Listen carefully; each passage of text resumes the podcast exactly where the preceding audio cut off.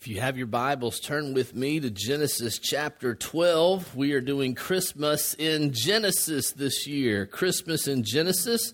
And we're going to look at uh, Genesis 12, verses 1 through 3 in just a moment. Uh, we'll look where God tells Abram that he will bless all people on earth through Abram. But I also want you to flip over to Galatians chapter 3. If you just want to hold your hand in Genesis 12 and flip over with me to Galatians chapter 3 because I want you to see what the Apostle Paul in the New Testament says about these verses that we're going to read and that we're going to study and that we're going to spend the bulk of our time on in Genesis 12, verses 1 through 3. The Apostle Paul in Galatians 3 and verse 8 says this about what we're going to be studying today. He says this The scripture foresaw that God would justify the Gentiles, or you could translate that the nations, your translation may have, by faith, and announced the gospel in advance to Abraham. And then he quotes it All nations will be blessed through you. So the Apostle Paul, when he thinks about Genesis chapter 12, verses 1 through 3, that we're going to look at it, he's saying that that, that, that, that passage we're looking at is God announcing the good news of the gospel in advance. That we should see the gospel in Genesis 12 as we go there. And that the good news of the gospel is that God plans to bless all the nations. And he plans to do it through Abraham and his descendants, or Abraham and his seed. And you may be thinking to yourself, well, that's great. I'm glad for that but you know, I'm not really Jewish. I'm not a biological descendant of Abraham. So that doesn't really, I'm glad I'm part of the nations. I'm glad that we'll get blessed through him. But I want you to hear what else Paul says right there around that verse about, uh, about announcing the gospel ahead of time. In Galatians 3 and verse 7, Paul says, Understand then that those who believe are children of Abraham. And in verse 9, he goes on to say, So those who have faith are blessed along with Abraham, the man of faith. And at the end of the chapter, the very last verse, he says, If you belong to Christ, then you are Abraham's seed and heirs according to the promise. Now, that's important because as we look at Genesis 12, you may think, okay, yes, the descendant of Abraham, Jesus is going to come. He's going to come in the line of Abraham. And through Jesus, God's going to bless the nations. And I'm glad for that, right? That's why it's a Christmas sermon because God sending his son is the fulfillment of this promise in Genesis 12. And that's true. Jesus is the seed of Abraham, he is a descendant of Abraham.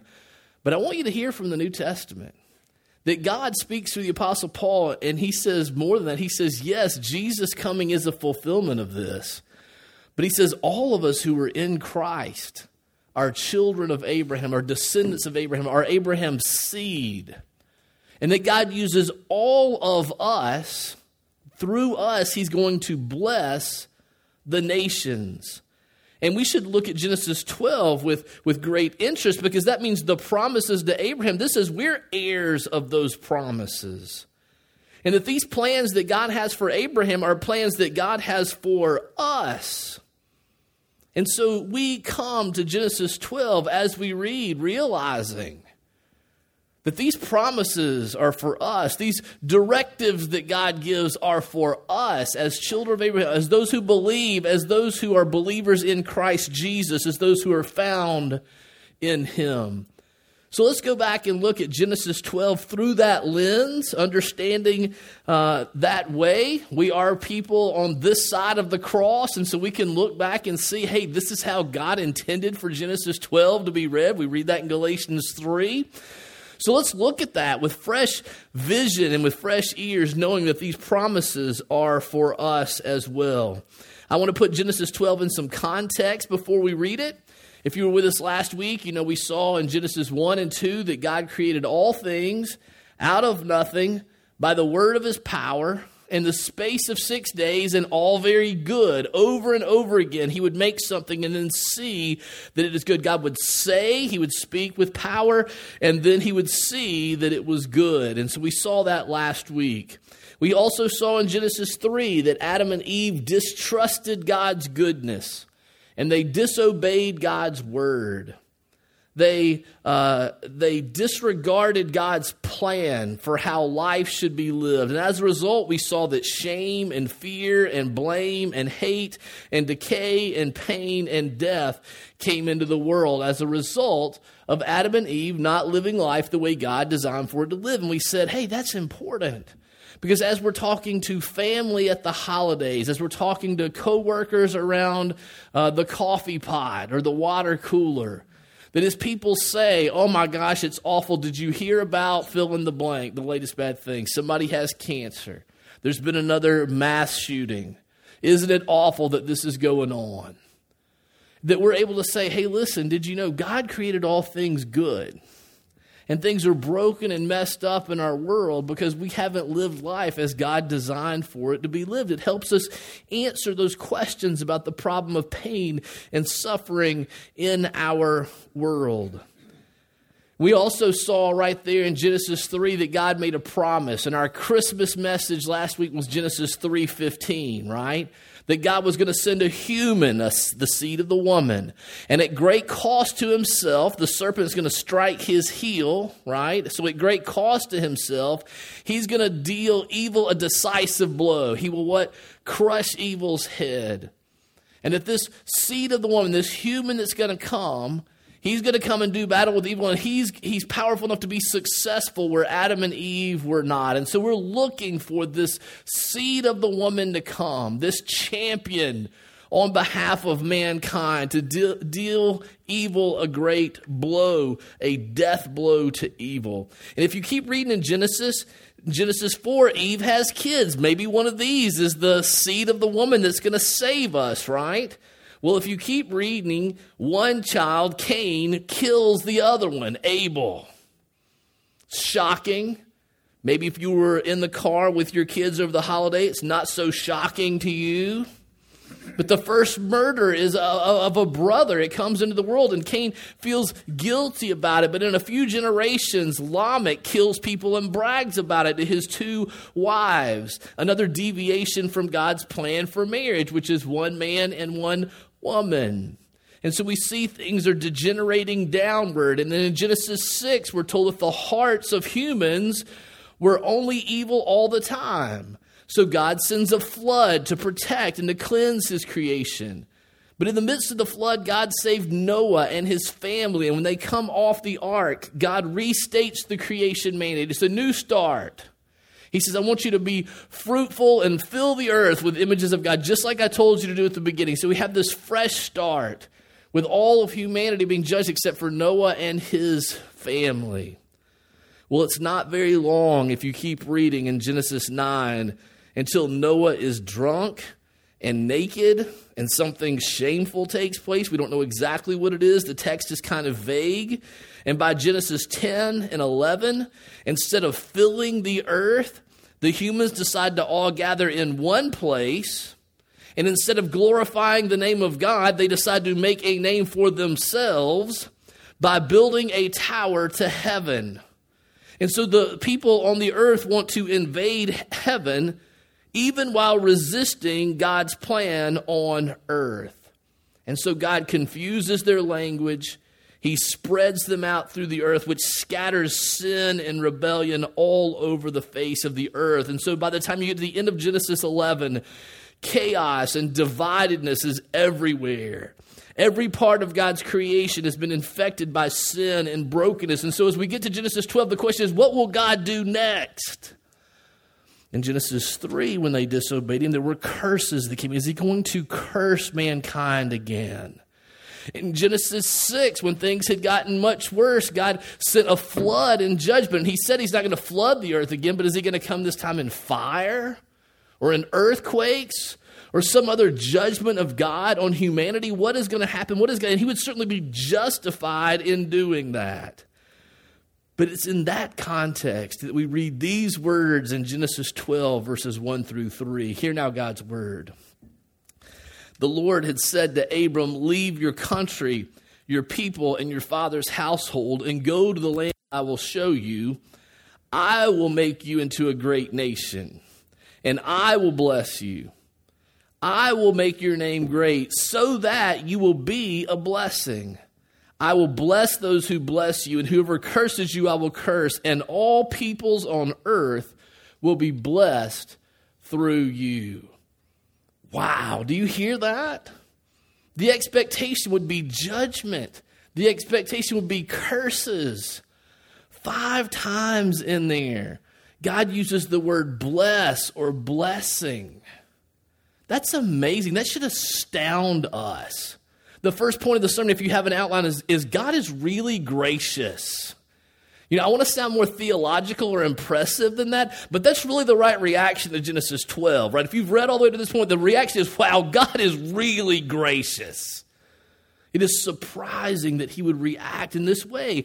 In all of Genesis 1 through 12, he's only pronounced blessing about five times three in creation, twice when Noah comes off the boat.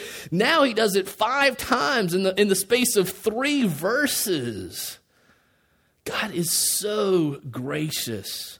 No wonder the Apostle Paul, who was a student of the Old Testament, called this the gospel in advance. Because despite all the sin and the rebellion and the brokenness, God plans to bless all the people on the earth. All of them. Now, this is a big cosmic idea, and I want to come back to that in a minute. But, before we leave it, I want to come back and get very individual and personal. Maybe you're here today and you know that you have offended God you know that you have lived life in a way that He did not design it to be lived. You know that you have really messed up. I want you to see how God responds to that here. I want you to see that God does not give up on His creation, that His disposition is to bless even really broken and messed up and rebellious people you may think, well, this is Abraham, the father in the faith. Well, yeah, from this point on, and he still makes mistakes after this.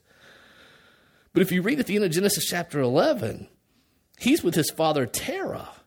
And at the end of Joshua, in Joshua 24, we're told they worshiped foreign pagan gods over in an area of the world where these people were building the Tower of Babel to make a name for themselves. That's where he was from, that's where he lived. He was a total pagan not living life as God had designed it to be lived. And God calls this man and says that he will bless him and that he will use him to advance his kingdom. Listen to me. So that means that you should not believe the lie that God is against you, that you're too broken and messed up to come to him, because his disposition is to bless those who come to him. In your sin, Move toward God. Come to Him. Don't run away from Him. Move toward Him. Because He lifts up the humble. He is close to the broken-hearted. All right, so we see from the text that God is really gracious. I want you to see a second thing from the text. I want you to see this. Do you see here that God's blessings are never just for us? that God blesses us so we can be a blessing to others? Now, you may be thinking, okay, yeah, he says that about Abraham here in chapter 12 and verse 3, but remember Galatians 3, right? These promises are for us. We're the seed of Abraham.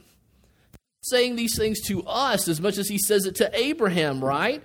And so, do you see that God's blessings are never just for us, that God blesses us so that we can be a blessing to other people? And I would go further and say, when we really meet Him, like Abraham must have really met God, when we really meet God, we are blessed. It is a blessing to meet God. And when we meet Him, he uses us to be a blessing to other people. You see that here in the text, right? Here's this pagan Abraham. He's 75 years old. He's married. He's childless. He hasn't lived life the way God. And God comes to him and says, I will make you into a great nation. Wow. I will bless you. I will make your name great. The people in, in Genesis 10 and 11 have said they were going to make their name great by building this tower. God says, No, I'm the one who makes people's names great. And I'm choosing to work through this man, Abraham. I will make your name great. Why? Just so you can be great, Abraham? Just because everybody else sing your praises? No. What does it say? So that you will be a blessing. And he goes on, I'll bless those who bless you, I'll curse and all people on earth will be blessed through you. When we really meet God, we are blessed by having that relationship with Him. And that He uses us to be a blessing to other people. We see that pattern in the scripture. Think about Moses. Moses knew God, he knew who God was, he had heard of God, he believed in God. But when Moses really met God at the burning bush, then God uses him by sending him to Pharaoh for Moses' benefit? No, for the blessing of God's people, the Israelites, so that they would come out of slavery. I think of the prophet Isaiah. Isaiah was a prophet. He spoke for God, right? So he knew God. But when he really met God in Isaiah 6 and he has this experience of God, God says to him, I need someone to go to this group of people who are stubborn and they will never listen and they will resist anything that you do. Anything that I tell you to do, they're going to resist it. And Isaiah says, Send me. Why would anybody sign up for that job? Why would that happen? was because when we really meet God in a real way and have an experience of His love and His blessing in our life, and we really see Him in all His glory and His goodness and in His grace, all of a sudden, nothing else really matters that much. We say, I have met the living God. So I can go anywhere. I can do anything. Nothing else really matters that much to me anymore except seeing Him glorified in all things because I have tasted and seen that He is good, because I see His glory and His grace, and nothing measures up. There's nothing higher, there's nothing better. God has given me a relationship with Himself. And I can't ask for anything more than that. And I want other people to have what I have. It's what the apostle Peter says in the New Testament, 1 Peter chapter 2 and verse 9. He tells these believers in Christ that you are a chosen people, a royal priesthood, a holy nation, a people belonging to God, so that you can all gather together and just soak up His goodness and enjoy it and just wait until He takes us on to heaven where we don't have any problems anymore. And if we're lucky, He'll solve our problems in this life. no, that's not how the verse ends, right? you're a royal priesthood, you're a holy nation a people belonging to God, so that what? You may declare the praises of him who called you out of darkness into his wonderful light. That's a big concept. Let's make it more personal. Let's bring it down to our level. Here's what that means that when we meet God, when we really experience him, it destroys our consumer mentality, right? It destroys that attitude that says, What's in it for me?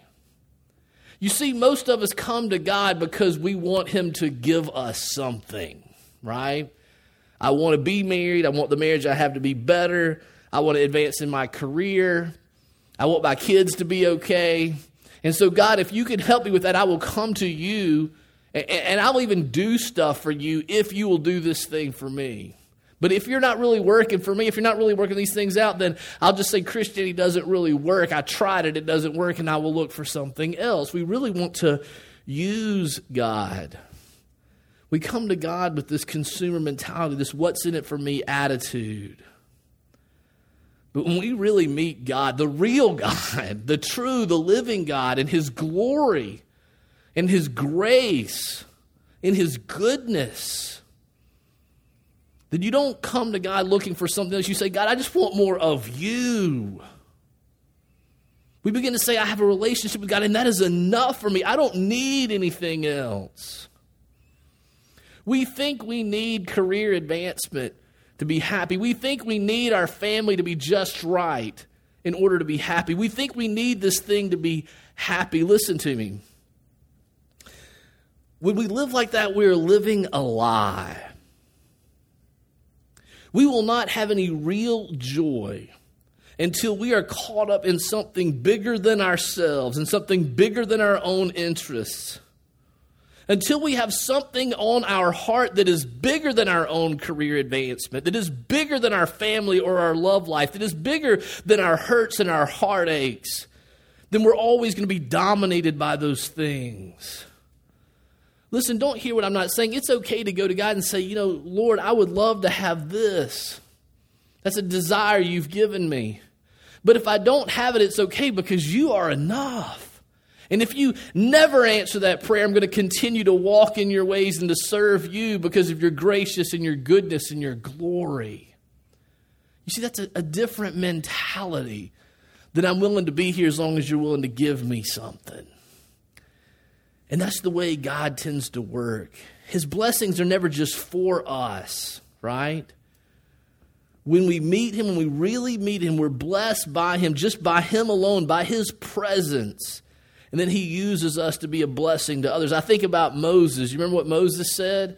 He's leading these people, and they're headed to the promised land, and God says, Will you go ahead and lead them, and I'll send an angel for you, but I'm not going. And Moses says, If you're not going, I don't want to go.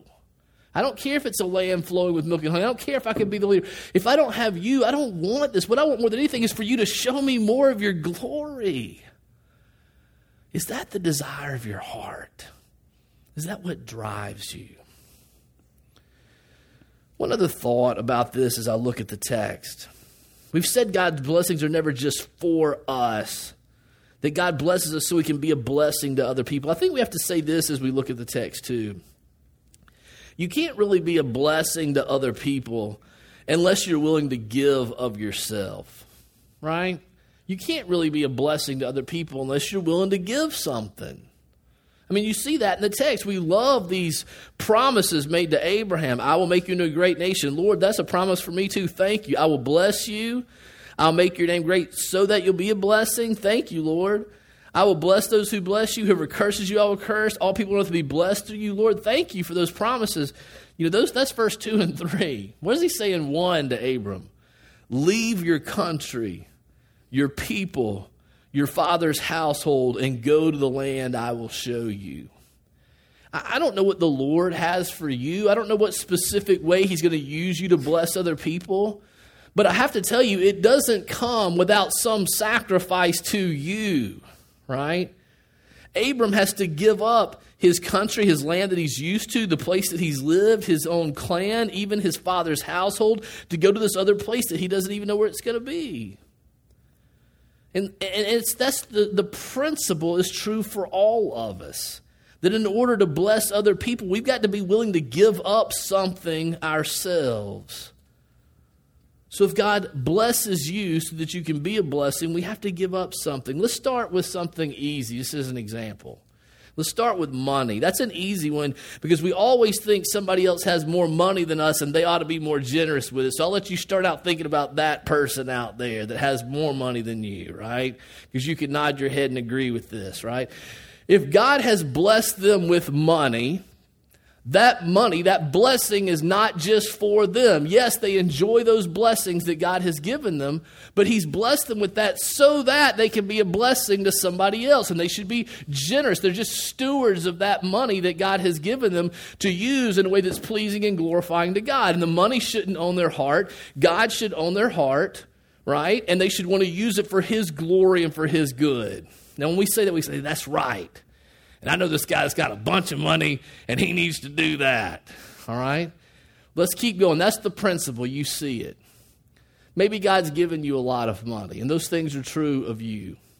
By the way, if you're living in the southeastern United States, you are a rich person compared to the rest of the world. Okay? We're very rich here. But it's more than just a material thing.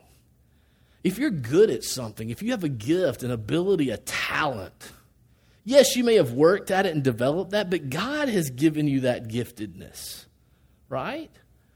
Whether you're musical or mathematical, whether you're artistic or you have administrative gifts, God has given you those gifts not just for you, not just to bless you, but so that you can use those gifts to build others up, so that you can use those gifts to be a blessing to other people. You cannot be a blessing to others unless you're willing to give of yourself. Do you do that? Do you look at the blessings that God has given you and say, you know, this isn't just for me? God's given this to me, and yes, I want to enjoy it. Thank you, Lord. I'm thankful. But I'm to be a blessing to other people. And so, whatever it is that God has given me, I've got to hold that pretty loosely and just, just be a steward of that. And to use it to bless other people because that's what God has called me to do. And by the way,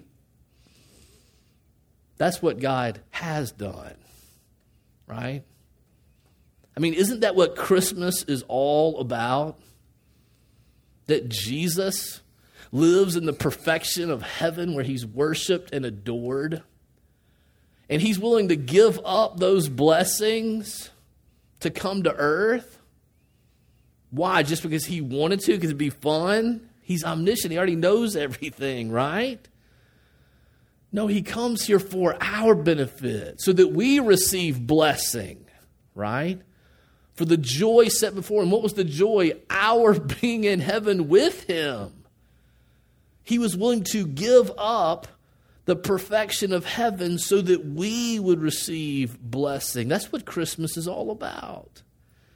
And he came to earth, and, and even though he could have come as a king, and he is a king, but he didn't act like one. He could have come as a bazillionaire, but he didn't come that way. He came as a baby, born to very young parents who were penniless, in poverty. And as he grows, he says to the, even as he develops a following, he says to them, I came not to be served, but to serve and to give my life as a ransom for many. And then he says to his disciples, those who follow him, oh, you know, that's what I have for you too. The, the people of this world, when they get power, they get some kind of blessing, they lord it over everybody else, he says there in Mark chapter 10. Not so with you. If you're my follower, then I want you to be a servant. And I want you to serve other people with whatever it is that God has given you. And that we too are, are here not to be served, but to serve and to give our lives to bless other people and to see God's kingdom grow. If, if you're not willing to give up some things to bless others and to see God's kingdom grow, if we're not willing to do that, we're really not listening to God because He's obviously called us to do that. We've seen that in the text. We're not following the example of Jesus.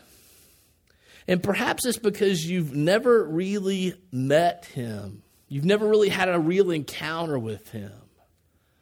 Or maybe you have and you've just forgotten. It's something happened a long time ago and you've gotten caught up in the things of this world and getting more and having more.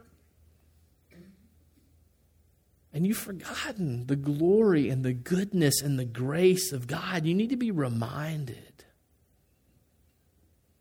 But if you've never really met Him, I want you to know you're not living a life of blessing. As much as you cling to what you think is a blessing, you are under a curse. And it's that curse of your own sin. Because you will never truly be satisfied no matter how much of the blessing you get. And all of us deserve a curse from God. When we want to be blessed by God, but we care very little where, uh, whether other people enjoy blessings or not. But the good news of the Christmas story is that the ultimate goal of God's promise to Abraham and to us is that his blessing would prevail over cursing that his graciousness would prevail over judgment. And, and we see in Galatians 3, that passage where we started, I want to end there, right? that the blessing is available for all who come to see that the seed of the woman, the seed of Abraham, is Christ Jesus, who became a curse for us, who took the curse of God that we deserve, so that the blessing given to Abraham might come to us.